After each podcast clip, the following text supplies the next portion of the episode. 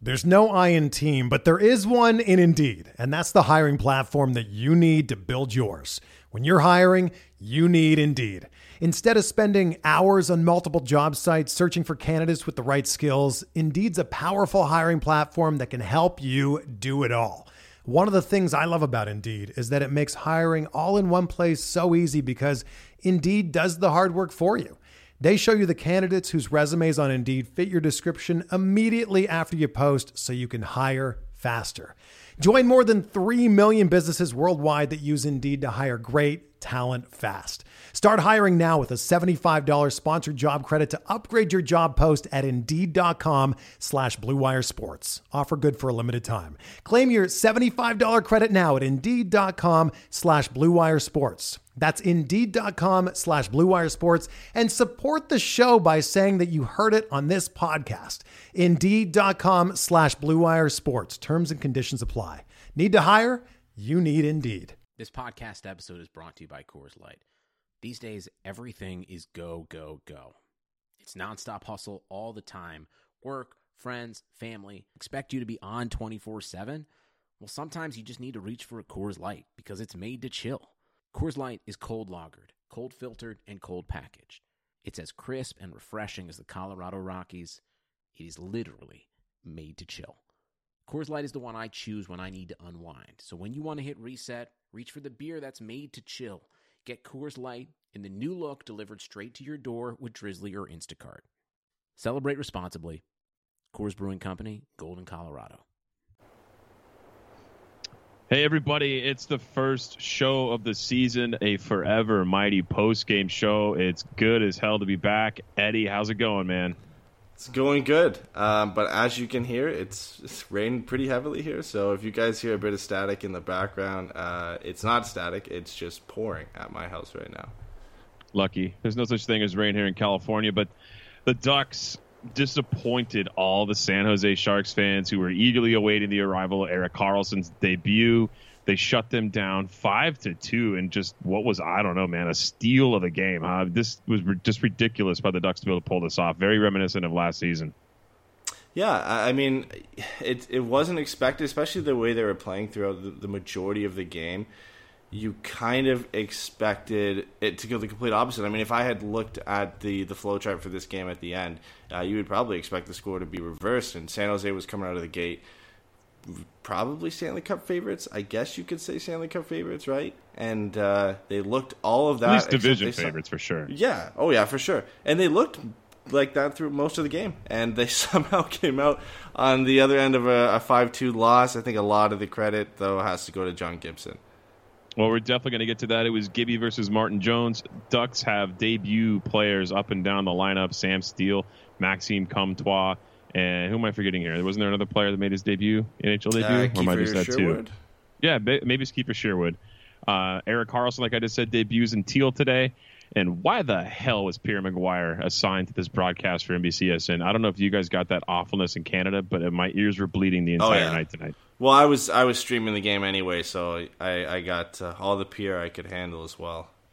Awful. I, I, I can't handle that guy, man. But we'll definitely get into that and more. Eddy, let's kick off the intro and get this party started, man.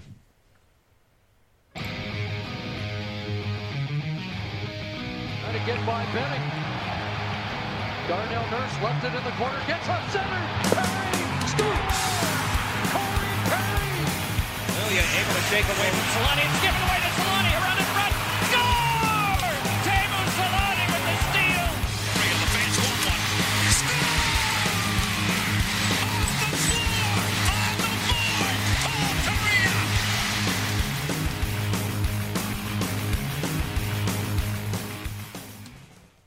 Oh, it's nice to hear that intro again.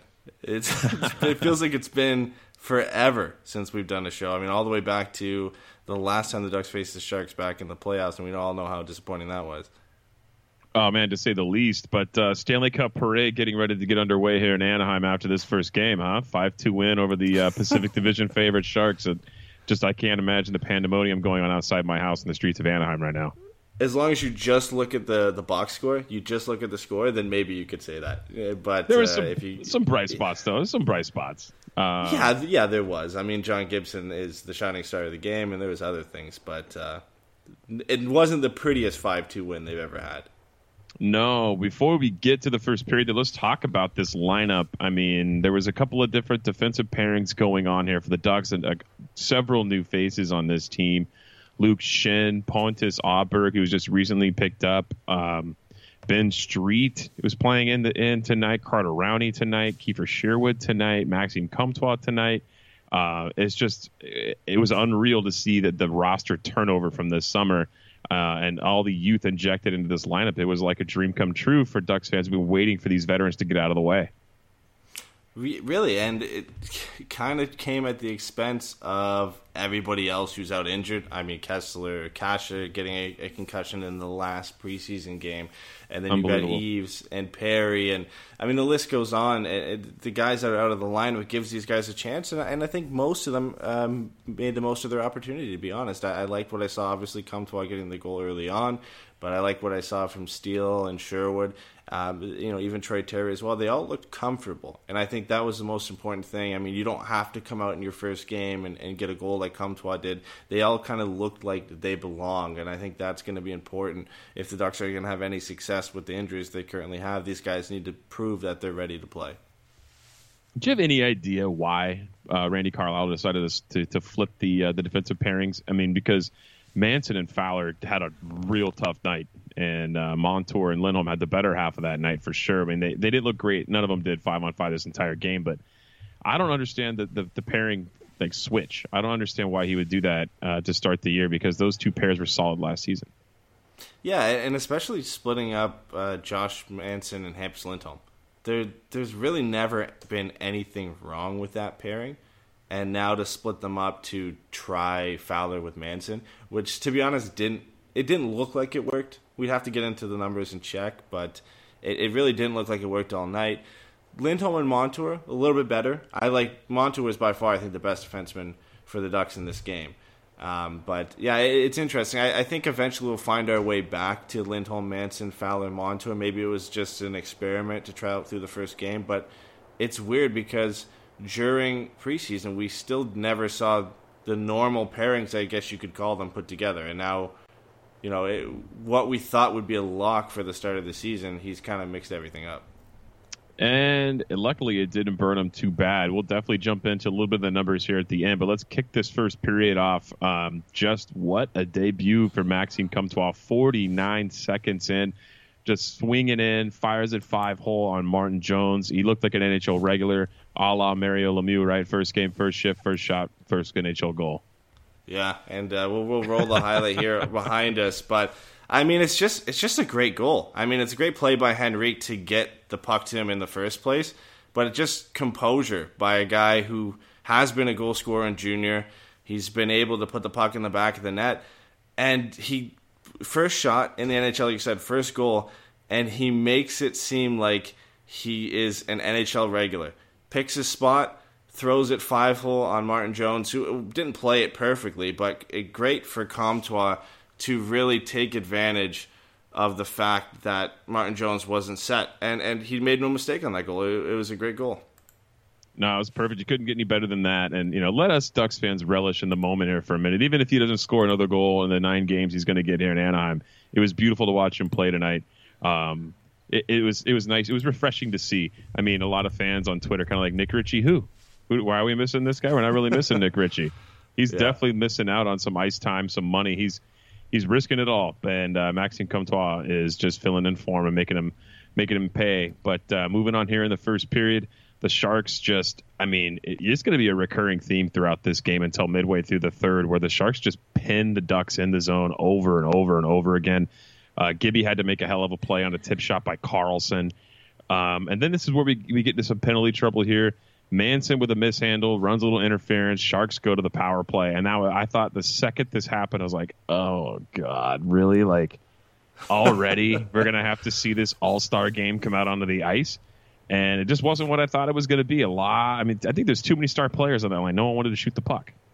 Really, and it, it looked a jumbled mess. I think it got better throughout the, the rest of the game. I mean, the, the Sharks looked dominant, but they just couldn't put the puck in the back of the net. And again, we're going to keep coming to the fact that that was really due to John Gibson. But for a star-studded power play like that, Brent Burns isn't even on that top unit. Um, I feel bad for anybody who drafted him in fantasy because that means he's going to get a lot less time on the power play. But uh, yeah, I mean to have Kane and Karlsson and Couture out on that top unit, and you know you've still got guys like you've still got a, basically a, a power play one A that you can throw over the boards.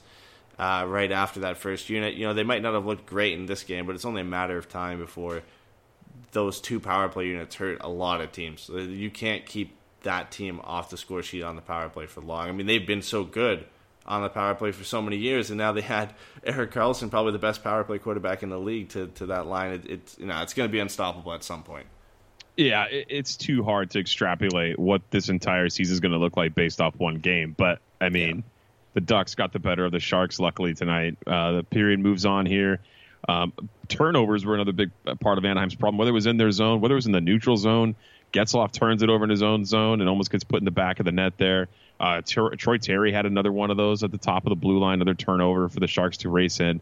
Um, that's something that the Sharks, I mean, my God, I, I haven't seen the neutral zone played that well in a long time against Anaheim, like for that long, like sustained. Yeah. They were just clogging everything in the neutral zone, and the Ducks couldn't get it out of their own zone. They just they do that uh, Randy Carlyle, you know, dump and chase, dump and chase. He comes right out of the zone. You're just giving the puck over to to guys who can skate like Brent Burns and Erik Karlsson to drive the puck back up the ice. And it was just a dominant first period for the Sharks. Yeah, and somehow they didn't come out with the lead, and and that was the really the I guess the story of the entire game, where the Ducks were just able to stick around. They were able to stick around for the entire game, despite I think halfway through the third period only having ten shots on goal. So it doesn't happen often, so you can take this game with a grain of salt and say, yeah, the Ducks won five to two, but maybe they didn't really deserve to win five two. And I think it's great to come out and get that confidence and beat a team who's supposed to be the favorite to win the division. But there are a lot of things I think they can draw on and look at in this game and say they need to improve on. Um, I mean, like you said, the, the Sharks just clogged the neutral zone. It's something they did in the uh, the Stanley Cup playoffs last year that the Ducks just couldn't get past it, and that's the style of play that the Sharks play. And you know, there's there's a lot of other teams who play that style as well. So the Ducks are gonna have to figure it out. It, it, to me, it doesn't look like they're that fast style of team that Randy Carlyle said they're going to at moments, into. right? At moments, at you moments, see it, but yeah. but it just wasn't a full. And it's hard to do a full sixty. We get it, but you got to expect a little more from a team that's been preaching it all summer. The the Ducks wouldn't get out of the first period unscathed, though. A very pretty play, and it's against our boy Josh Manson. Just had a, the, the toughest game I feel like in a long time. He gets absolutely walked on by Kane. Kane comes in and just buries it five hole on Gibby, and it's one one. It's it's just an insane goal to watch because it's not the only time of the game either. I mean, Evander Kane just walks Josh Manson. We'll get to it later, but the goal by Tomas Hertl is even is even worse when he walks pretty. Cam Fowler. But that says enough for that those two uh, in their pairing tonight and how they did. But just a a great effort by Evander Kane and, and really a, a big testament to why they locked this guy down with a new contract after what he did for them last year. A tough goal, I think, for John Gibson to give up. I mean, he doesn't really get all of it. and It kind of just squeaks through. Wasn't necessarily a great shot, but I mean, it, it's just an, an, a great individual effort by Evander Kane. You really can't say too much about that. No, the Ducks get out of the first period one-one, being outshot eleven to five. I felt like the Sharks had all the pressure in that game. Uh, and the most notable Duck for me in this first period was Maxime Comtois. I felt like obviously his goal was the standout, but every time he was on the ice, you noticed him. You noticed his speed. He was always around around the puck. Um, I think good things are going to come out of this kid uh, in his career. And again, just to kind of reiterate, Manson just tough, gets walked, takes a penalty, kind of a telltale sign of things to come. Yeah, really, and it's it's just a, a, tough play for him because you know he wanted to get off to the season. You know, he's with a new partner, a guy he didn't really play with a ton last year, and you know he wants to get off to a good game, and it, it's not a great position for him to be in. And Evander Kane kind of victimizes him on that, so it, it is a tough start. And you know, it, it is a win, but this is, I think, a game where you look at how much Fowler and Manson struggled, and maybe you see them switch it up next game. I know coming off a 5 2 win, it's hard to say you want to switch anything up, but I think going back to Lindholm Manson and Fowler Montour and, and kind of checking back in to how that did, and you look at how it finished the season last year, I think it'd be a smart move for them to at least try and go back to what was working last year. I agree, man. Uh, We'll see what Randy decides to do here. We got to get to the second period, though. Um, the Sharks are just so much faster out of the gate again. Uh, just a great forecheck by this team.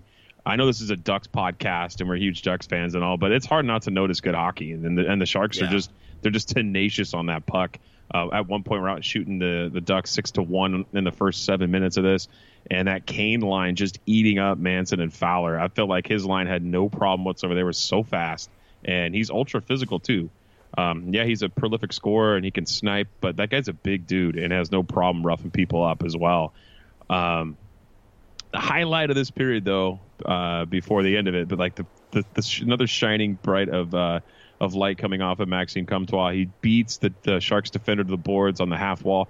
No, like picks his head up, almost looks like he was going to do a no look at the last second, turns around and looks, finds Silfverberg in the slot all alone. And I mean, honestly, Jones makes a, just an outstanding save on what should have been an easy pot for uh, Silfverberg there. Yeah, and, and really an underrated, really good game from Jakob Silfverberg as well. Picked himself up three assists, could have had a goal on that play, like you said, but that was a great save by Martin Jones. And I, I don't think he necessarily played awful. There were a couple goals. I mean, obviously the Montour goal that we'll get to, that that's really one that he's going to want to have back, but. That was a good save on Silfverberg. I mean, he's a guy that if you put him in that position where he's one on one with a goalie that close, you expect him to score. And he got a good shot off. Jones was just able to fight it off. So, yeah, I, I mean, a great effort though. Maxime Comtois, how impressive is was he in this game? I mean, comes right out of the gate, gets the goal. A guy that maybe a lot of people didn't necessarily expect to make the team, and then he comes in, gets the goal, and and just looks great pretty much every shift that he was on the ice. Yeah, he does. It was, and like you said, though, a hell of a game by uh, Jakob Silfverberg. It turns out he's on a contract here, so hopefully that uh, that pays well for the Ducks going on throughout this Yeah. season. Um, more on this period, Ducks uh, just can't get through the neutral zone. Lots of turnovers. Just I don't want to spend too much time on it because it's just been going to repeat myself here. But then our uh, Manson comes up in the wrong side of the conversation again, takes a penalty, a tripping call after he just roughed up Sorensen along the boards multiple times, and then got his stick between the skates going into the wall and uh, just buried him. I thought I thought it was a boarding call, then I saw he tripped him on. You know, that's unfortunate for Manson on that end. Yeah, and I, I feel I feel a bit bad having to play this goal because it, it doesn't look Ah. uh, it, yeah it, it doesn't make him look good. Um, But you got to play. it. but yeah, I gotta play it. Uh, so if we, we move on to the Tomas Hertl goal, uh, I mean, it, again, it's a Ducks podcast, so we don't want to talk too much about the Sharks. But what a great effort by Tomas Hertl. Honestly, I mean, he beats out. Uh, I, th- I believe that's Manson to get to the puck. Outmuscles Sam, turns around, and then walks Cam Fowler. And, and then what Gibson can't do anything on, on, on this goal. There really isn't much he can do. Hertl's in all alone, and, and he's a guy they really expect to step up this season. He's in the top six for them. He's playing on a second line with Logan Couture.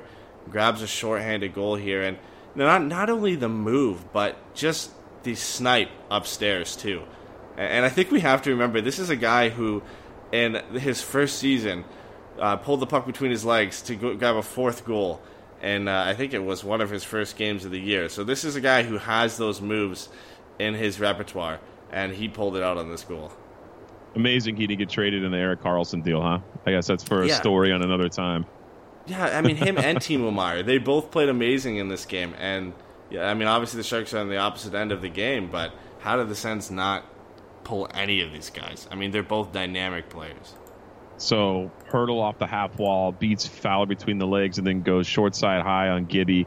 No chance there. It's two one Sharks. That's a shorthanded goal too. Um, and then not too much longer after that, Manson actually draws a penalty on Evander Kane, which I thought was kind of a cheap call. I didn't think it was really much of a trip. But uh, Manson goes into the corner. Looked like he tried to chicken wing and kill Donskoy in the corner and missed. And then Kane comes in from behind and his, his stick goes right against the back of his knees. Manson falls. Ducks power play. And it didn't take long.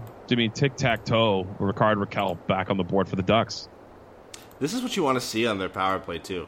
I mean, we talked about how disappointing the power play was last year. We talked about it in our season preview on the last show, and just looking at how they did in this game. Obviously, the goal later on too, but just two tic tac toe plays, and it's a great effort for Getzlaf to just walk the defender, get to Silfverberg, and then Silfverberg again having an underrated, really good game sets up Rakell, who's wide open, and this is what we want to see. This this power play has enough talent that on any given night they should be able to pot a couple goals if they're given too many opportunities. And it really looked like they've changed things around. We didn't see much of it in preseason, but in this game, boy, did they look good on the power play. Absolutely. That would make the game 2 2. Pretty much the period ends there. Ducks get out of there tied, but badly outshot. 26 to 9 are the shot totals at the end of 40 minutes. Manson and Fowler having a tough game. And I gotta, I gotta say, man, at this point, I didn't really notice a lot of uh, or Rakell besides that goal. You get the same feeling like when that when they that was a turning point in this game. Was that goal? Yeah. That was the play. I hate to agree Yeah. with Pierre McGuire. He said it on the broadcast, but it's so true. If they don't get that goal, Sometimes. there, that's going to be a tough third period. Sometimes he can say something right. Um, yeah, I, I guess so. I didn't really notice them a bunch. Um, but but Getzlaf and Rakell are those types of players where the, you only have to really see them once for them to hurt you. You you make a mistake once and the puck's in the back of your net, and they did that on the power play. And I think they picked their game up from there. You notice them a bit more on after that goal. They got into it, but in all honesty, I, I think it was really that uh, the Henrique's line and even Sam Steel's line uh, did a very good job tonight. Then obviously Maxime Comtois was all over the place, but I think it was a good effort from pretty much everybody. And once Rakell and Getzlaf got into the game, I think that really opened things up for the Ducks because I I mean, as everybody saw, they were getting caved in in shot attempts and shots in, in, in, in general just throughout pretty much two thirds, if not the majority of this game. And yeah, I, I mean, it was just a, a great effort from those guys to finally get things going. absolutely needed. Third period gets out of the way. Getzlaf actually shoots the puck in on Jones. Jones with a save. Um, don't see that too often from our captain, but uh, he decided to put one on net there. Uh, kind of went a little back and forth in this third period, but uh, Manson and Fowler. How do you let Evander Kane sit 15 feet behind you on the uh, on your blue line when you're in the offensive zone and let him just cherry pick his way all the way in alone on John Gibson. Gibson, thankfully, at the top of his crease and position perfectly, clips his glove and goes over the net. And what what a hell of a save there by Gibby. Man, just the amount of times I think we said that in this game just proves how great he played. You would expect a guy like Evander Kane to put that in the back of the net, and I think he got a pretty good shot off. But just John Gibson, like you said, perfect position on that play. And it wasn't the only time he had to stop a, an odd man rush or a breakaway in this game, and he, he showed up to the task. I mean, this is something we've criticized him for before, and, and not being able to be clutch, I guess you could say, as much as I hate that word, to be clutch on the breakaway and be able to stop those shots. And it, it really feels like that's the last bit of his game that he's worked on and gotten a lot better at. And he proved it in this one. I mean, it, it was an excellent save off a guy who sniped one past him, one that he probably wanted back, and he kind of got revenge for that first goal.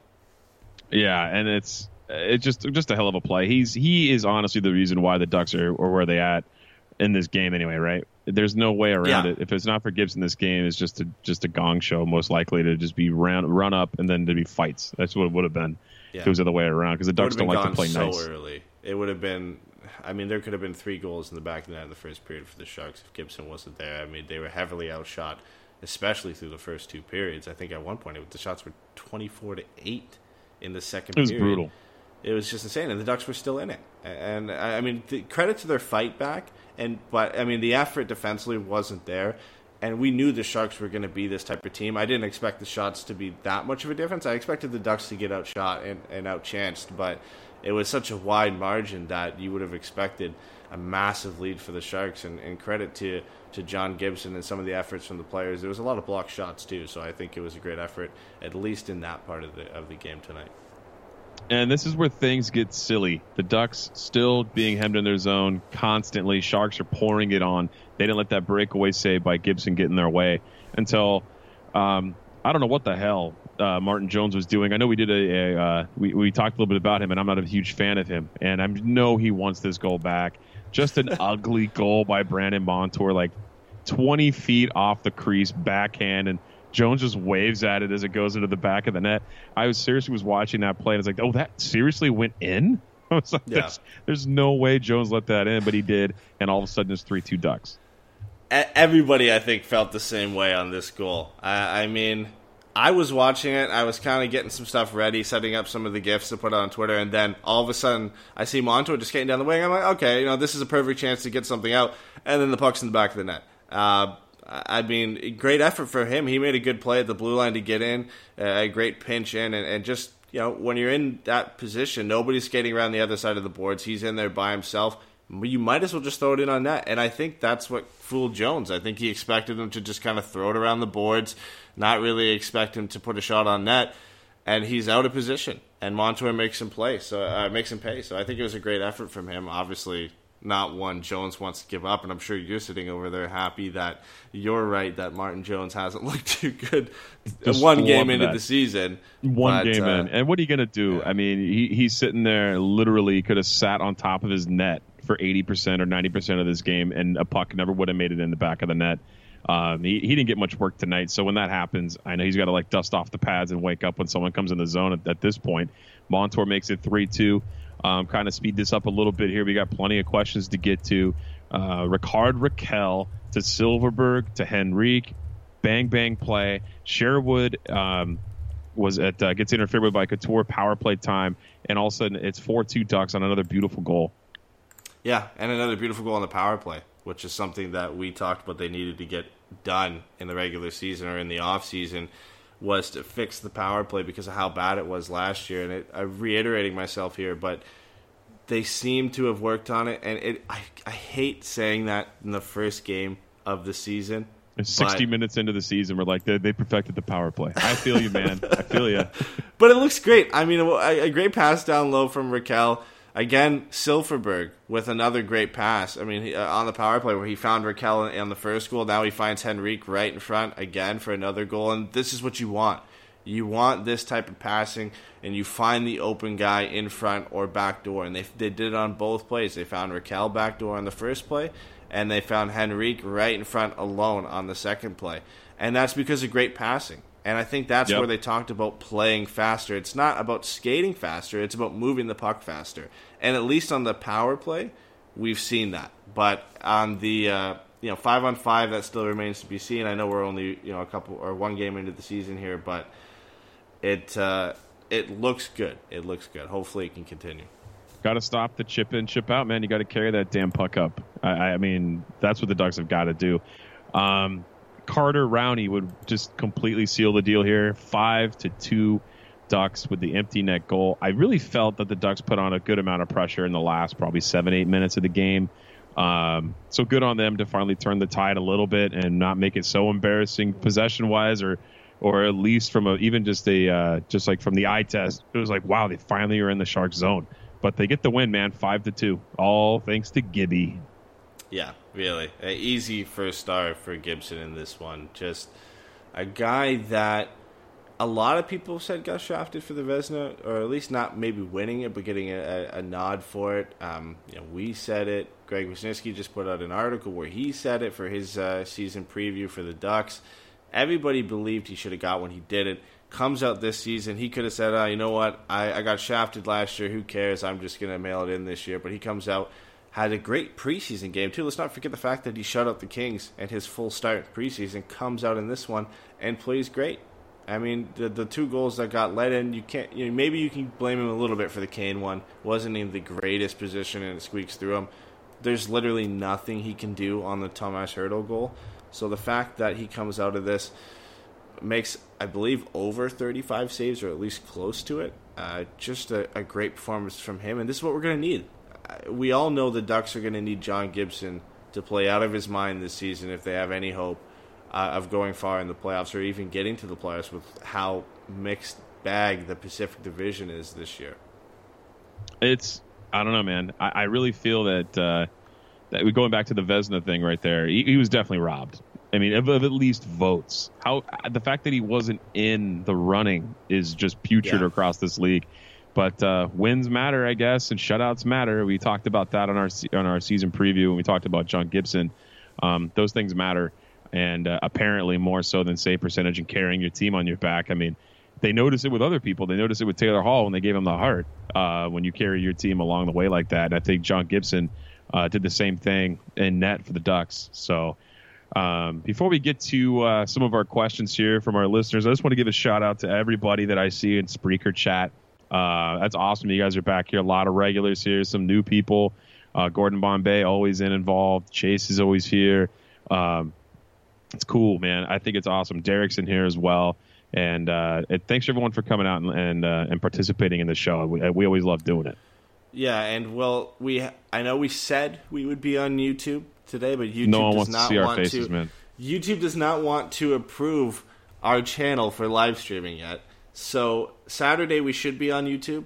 Um, I'm doing a video for it right now that will go up on our YouTube channel. I'll put it out on Twitter and, and Instagram and everything so you guys can see the link so that you can at least get a taste of what it will look like. But uh, yeah, that's why we're not live on YouTube. But thank you everybody for coming back out to Spreaker. It's been a while, so it's nice to see everybody. Hey man, they're uh, they're missing that lightning show outside your window. Jesus Christ! I feel like the background's like blue. Well, I'm sure they can hear it. I'm sure they can hear it because it's it's crazy. It literally almost snowed about two two or three days ago, and now it's just pouring at the perfect time. I mean, I was waiting for the power to go out, but at least it didn't because then we would be screwed. Yeah, man, you'd be like Winnipeg. No, no power, no Wi-Fi. I mean, I mean Northern Ontario is going to compare him to Winnipeg, just like the Yeah. Sharks players always said about Winnipeg, right? Just got to trash them. I'm sure Let's everybody wants to- to hear us talk about the weather. Let's get to some. let's get to some uh, some questions here, man. All right, so we had Chase on Twitter who said, "Am I the only one who thinks Terry and Comtois should be switched? So that would be moving Comtois up to play with Rakell and Getzlaf, and Terry down to the third line. I know it's one game, but uh, Comtois looked pretty good in this one. I have no problem with it. I have no problem. I, I hope they change up the lineup a little bit anyway, just because they didn't look good today. I mean, say what you will about some of the, the bright spots up and down the lineup. Uh, overall, this game wasn't good. We got the win. That's the important thing in the standings to you know get out of the gate on the right foot and get the W and all. But being caved in the way they were possession wise, shot wise, high danger wise, if not for John Gibson, like I, Jesus, man, we said that so many times last year, and hopefully we don't have to keep, we don't have to continue to say it. Hopefully it's a collective effort. But uh, to the question, I wouldn't mind seeing him up on top. Give him a chance. He's he's probably only going to play nine games, so I hope they try to slot him in and uh, give him the the best opportunity. And I mean, it doesn't hurt playing with Ryan Getzlaf. You think if he keeps playing this way, he only gets nine games? I know it's the logical thing, and it, it seems like a Bob Murray type move to move come to to just send him back down to junior to avoid having that uh, that year burned off his entry level contract. But I mean, he made a good effort tonight to to stick around the team. Comes out early, shows that he wants to play, gets a goal, almost sets up Silfverberg for an assist. Was probably the best of the rookies to play tonight, which is a, a tall task when you've got a guy like Sam Steel playing, who is arguably the Ducks' top prospect. Maxim Comtois, since he got drafted, has done nothing but prove people wrong for him going and falling to the second round. He was a guy that was projected to be a top 15 pick, struggled in his draft year, fell a little bit, and now, now look at him. I mean, the guy came back, rebounded last year, had an excellent season in the QMJHL, came to camp, impressed in pretty much every game he played in, impressed in preseason, comes into his first NHL goal, uh, first NHL game, scores on his first shot. What more can you ask from the guy? If he continues to even do somewhat of what he did tonight, it's going to be hard to send him down. And I mean, to answer the question, I feel a little bit bad saying we should take Troy Terry off the first line one game into the regular season. I'd like to give him a little bit more of a chance because it is only one game in, and we'll see, we'll see from there. And but if Comtois keeps him, uh, impressing, I would love to see him with Getzlaf and Rakell to see what he can do. He'd be arguably the trigger man on that line. Why not give him the chance? And that's that's all he needs is just a chance to prove himself. But uh, I, I can't see Bob Murray keeping him up. There's just no way. He's not going to burn Yeah. the first year of his contract, and then uh, if he gets over a certain number of games in the regular season, I think it burns a year off his RFA too, right? So that's less control the Ducks have over one of their prospects. And anytime Bobby can't keep his treasures that he drafts uh, for as long as he wants, um, he gets sad and uh, just does things that uh, he always does, which is never use them and never trade them. Yeah, likely we'll see Carter Rowney play a lot more. Yeah, I, I want to be hard on the guy because he played tonight, but uh, likely if anybody comes back and is relatively healthy, I mean Kesler made the trip. You know, has to say something. I don't know. You know, I mean, maybe he's just skate out skating with the team just to get some more practice, and they want him around the team. Uh, I don't know when he's going to be back. Same with Eve. Same with Kase. But if any of them are close to coming back by the time Maxime Comtois' nine games are almost up, I feel like no matter what he's done, unless it's just out of this world, I feel like he, he probably gets sent back back down. Uh, it's just an easy option. It, it's like when you have a guy who's waiver exempt, like Vegas did with Shea Theodore. at the start of last season, where they sent him down because they could, and it it didn't affect the put didn't have to put any guy on waiver. It didn't affect the roster, so they had him down there. He didn't deserve to be down there, but it was the easy option. It was the the option that hurt the less. So they went and they did that. So I could see the Ducks doing the same thing with Comtois. Oh yeah, absolutely. And know what? If Vegas sort of turn around and just make uh, Shea Theodore a multimillionaire this summer because uh, they had to pay their him. top defense when they tried to bury in the AHL.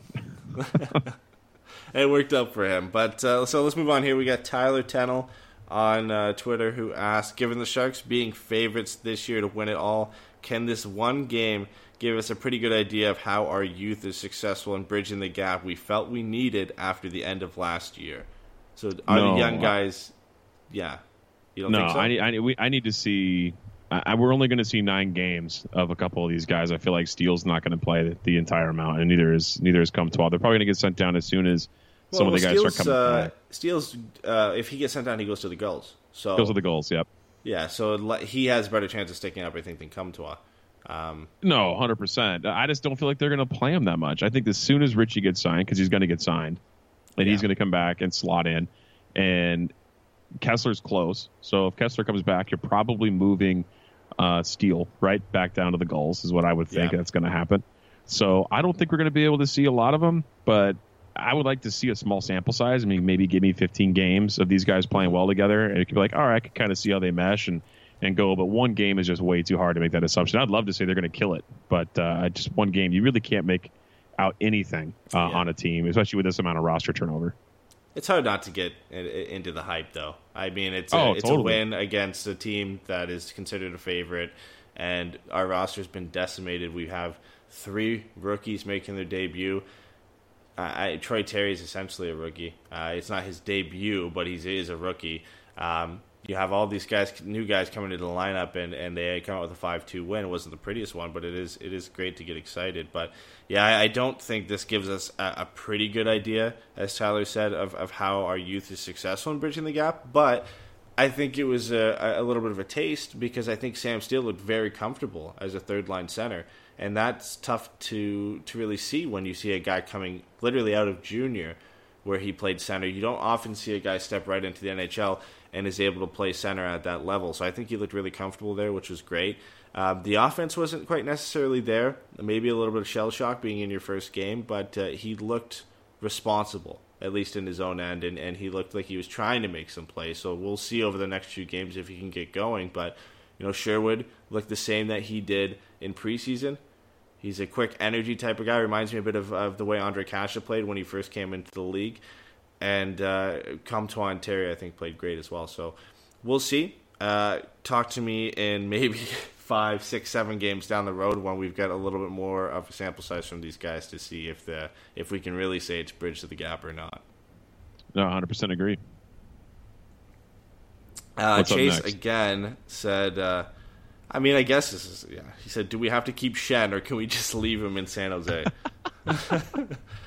Unfortunately, Um, we can't. I know, actually, he played, he didn't play that bad. Uh, he was, I mean, I wasn't guess. great, He did and what he I'm sh- does. Yeah, I'm sure his, uh, his Corsi percentage isn't that great either, but nobody's in the in this game for the Ducks were probably Oh good. no, or- I think it was I one player over 40. you know, one over 40, so no, no one even close to 50. No, it was brutal, brutal, brutal, brutal Yeah. game. And and, but he and didn't look honestly, awful. No, I mean, I mean, not to not to, to, to pull back from the Ducks too much, but I mean, two goals were power play goals. One was an empty netter. This game was was close on the scoreboard. It wasn't what the scoreboard ended up being, and obviously they were dominated, like we said. So, just my last thought on the youth: why not have a fourth line with these guys? Like, why not play a fourth line with good players you can roll over and, and be dangerous, rather than these guys who are just really good at chipping the puck off the glass, uh, hitting the red line and dumping it, and then kind of swinging their sticks in the neutral zone as, as the other team kind of, kind of tries to power back through. Um, that's just never been the Ducks' style. It'd be kind of cool to see, but I, I just don't. I don't see them happening. But it would be nice to, to watch a fourth line with all those uh, those young prospects together. Yeah, what about not seeing Isac Lundestrom in this game? I I kind of find that a little bit interesting. I know there was, you know, only Where would you slot him in? Spots. See, that's the question. I don't know if they want to play him at center, um, which is his natural position, or to play him on the wing. Uh, if you play him on the wing, I think there's uh, maybe there's less spots for him to get in. Um, but if you play him at center, yeah, and I don't know, it's tough. I just wanted to see him. You know, he made the team, he made the roster, and for him to be scratched, it, it's kind of disappointing because I want to at least see a couple games from him. Maybe uh, you know Rowney gets scratched for the next game. We get to see Lundestrom. I at least just want to see a couple games from him because I think uh, he's one of the most complete forwards that we've drafted out of the first round in a while. You know, a guy who just feels like he's pretty close to being ready to play in the National Hockey League. Just has a complete game. For such a young kid, it's something you don't really see that often, and I just want to get a taste of, of what he can do. And you know, whether that comes when a guy that comes for, or maybe Sam Steel or somebody gets sent down, that could be a possibility. But he's got to get at least one game right in the next three or four games. Ah, uh, he's going to play. Yeah, yeah. I think I think they, for sure they're going to play him. They can't leave him scratched. Uh, I, I, just, yeah, I don't know. I, it, it, would be interesting if they did that. David uh, Rodriguez in our chat says uh, Sherwood in place of Cogliano he thinks would boost Steel. Cogs belongs on the fourth line. How do you feel about that one? First of all, I can't imagine Carlyle putting Car- uh, putting Cogliano on the fourth line and giving yeah. him like five minutes a night. But how do you feel about that? Uh, it's yeah, I, I, just can't see Carlyle doing it. I mean that that might be true. Sherwood might give a boost to Sam Steel. Uh, they, I, I, feel like Sherwood is type of player. Again, I, I compared him a bit to Ondrej Kase and, and, just being an energy guy, a guy who's all over the ice.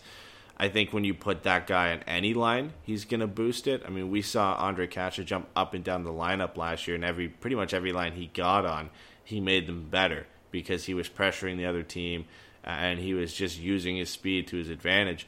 So I don't know. Uh, I don't. I don't think Cogs gets sent down to the fourth line. Uh, it, it, just doesn't seem like a move Randy Carlyle would make, and, and I don't think no. he necessarily deserves to get sent down to the fourth line. He hasn't done anything wrong, um, and it's tough to say.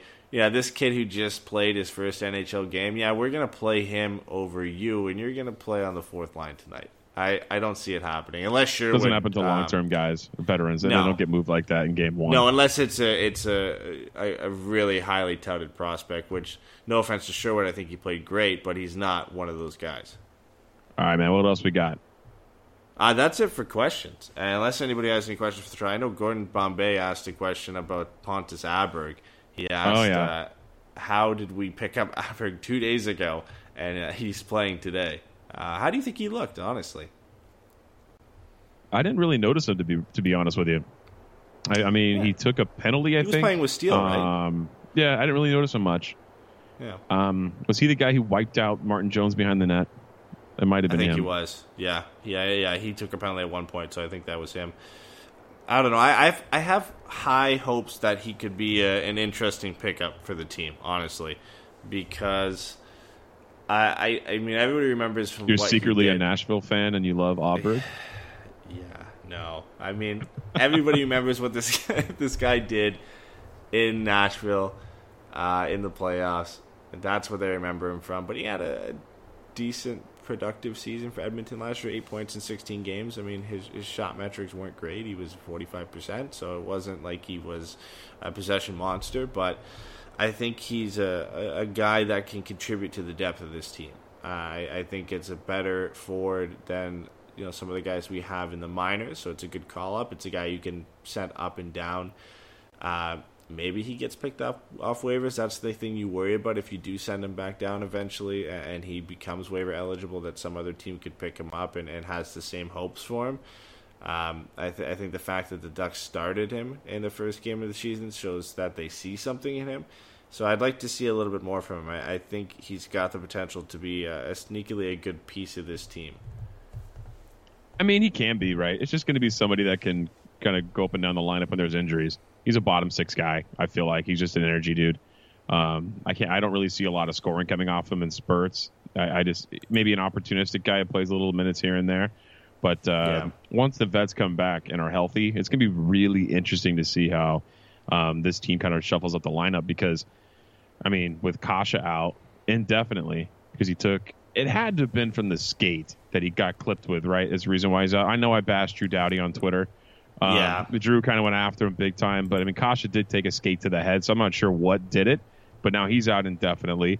Um, Patrick Eaves has this mysterious shoulder injury after he had some sort of crazy life-threatening virus last year, and Kesler's learning how to walk and skate again and almost done. Um, and then when he's done, he'll come back. But I'm really curious So to see what Randy optimistic. Carlyle's going to do.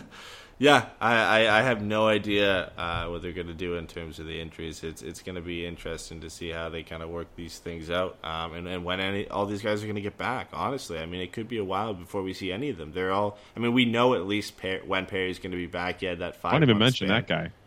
Yeah. I I mean, the Perry was the five month span. We at least know that. But for Eaves, for Kesler, for Cash, we have no idea. I mean, Kesler is traveling with the team. We can assume that means that he might be close to coming back, but we don't really know. Patrick Eaves, uh, we all thought, I think, or a lot of us thought he was closer than Ryan Kesler to being back. Doesn't seem like it's that way anymore. And, and with a concussion, especially this isn't the first concussion that Ondrej Kase has, he's just out indefinitely. And that could be any. That could be he could be available a couple games down the road, or he could be out for a couple months. You have no idea how long it's going to take to recover from something like that. And I, think, to me, honestly, that's one of the most disappointing ones because at least we knew that we would probably be without uh, Kesler and Eaves to start the season. And, and once Perry got injured, you know, we we knew how long term that was going to be. But Ondrej Kase looked good in preseason.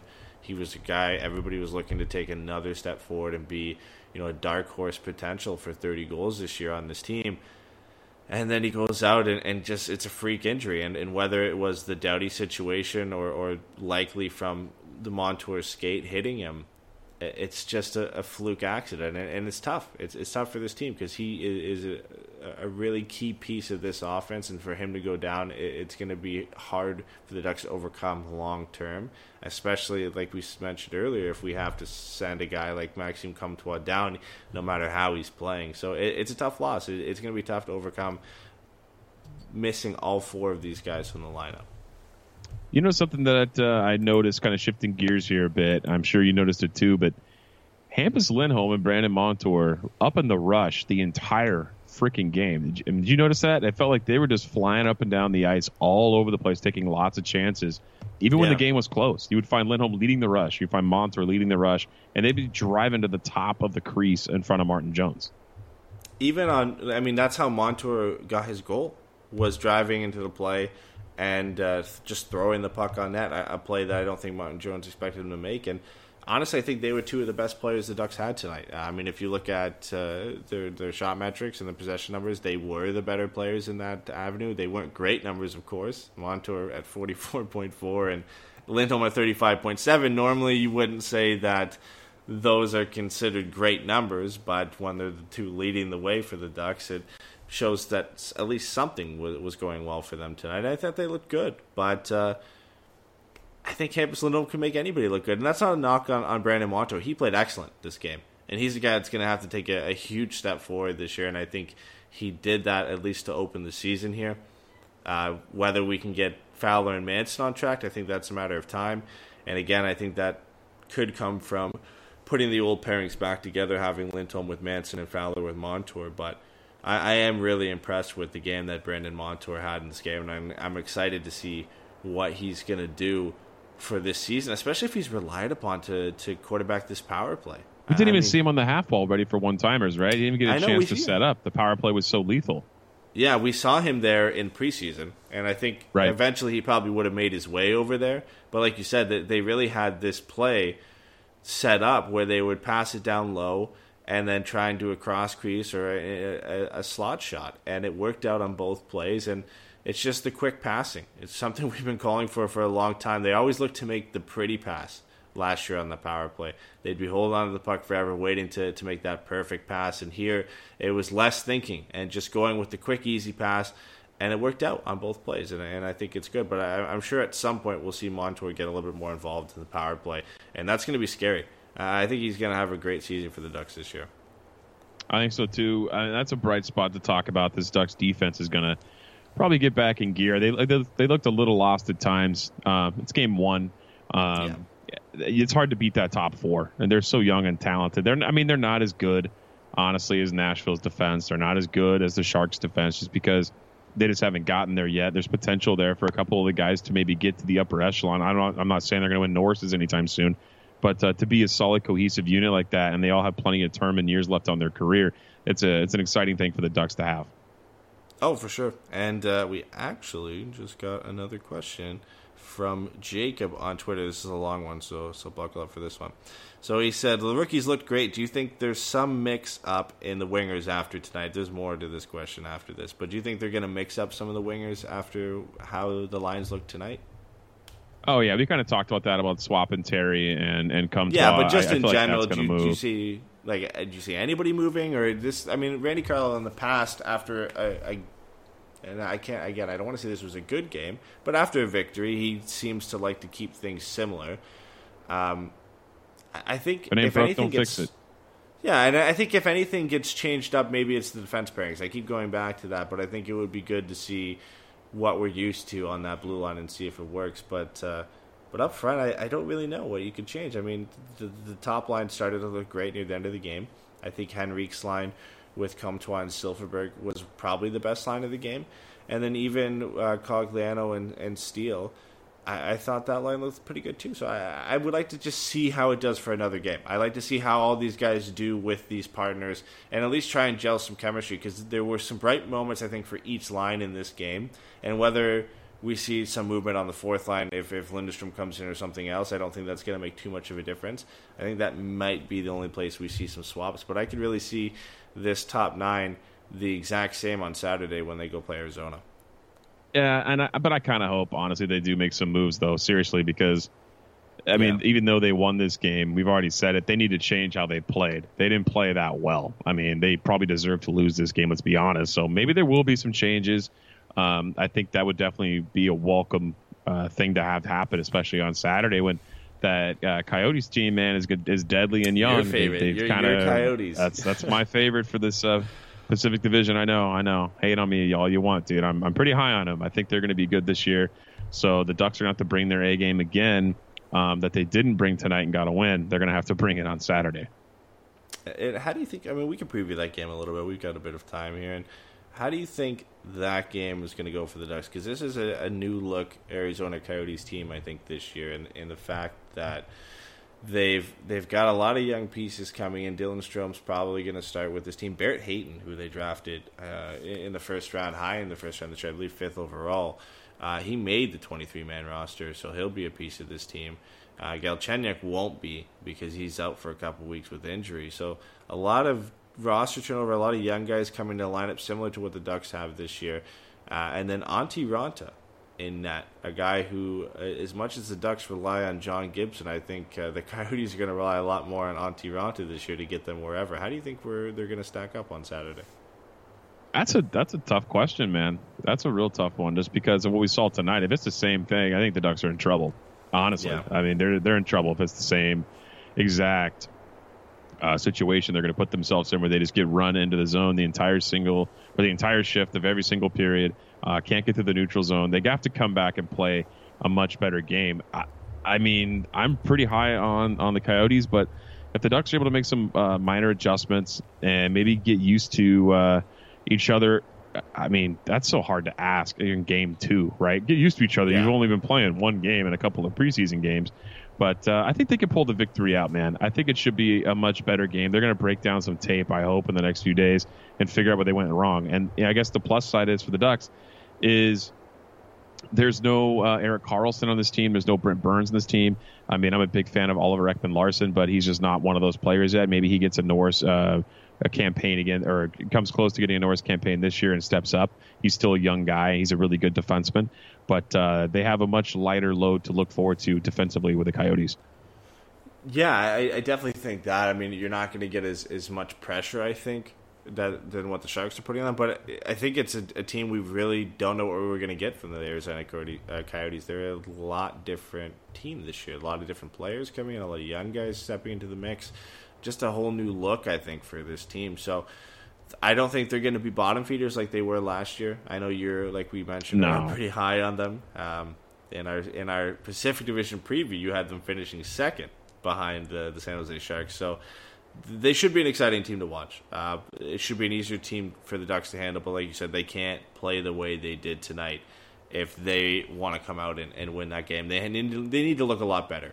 Uh, I mean, everybody's happy with the five-two win against a, a, division rival, against a team who's supposed to be the favorites for the Pacific Division. But when you go and you're facing the Arizona Coyotes, I can't say that tonight. Holy, I've the Arizona Coyotes.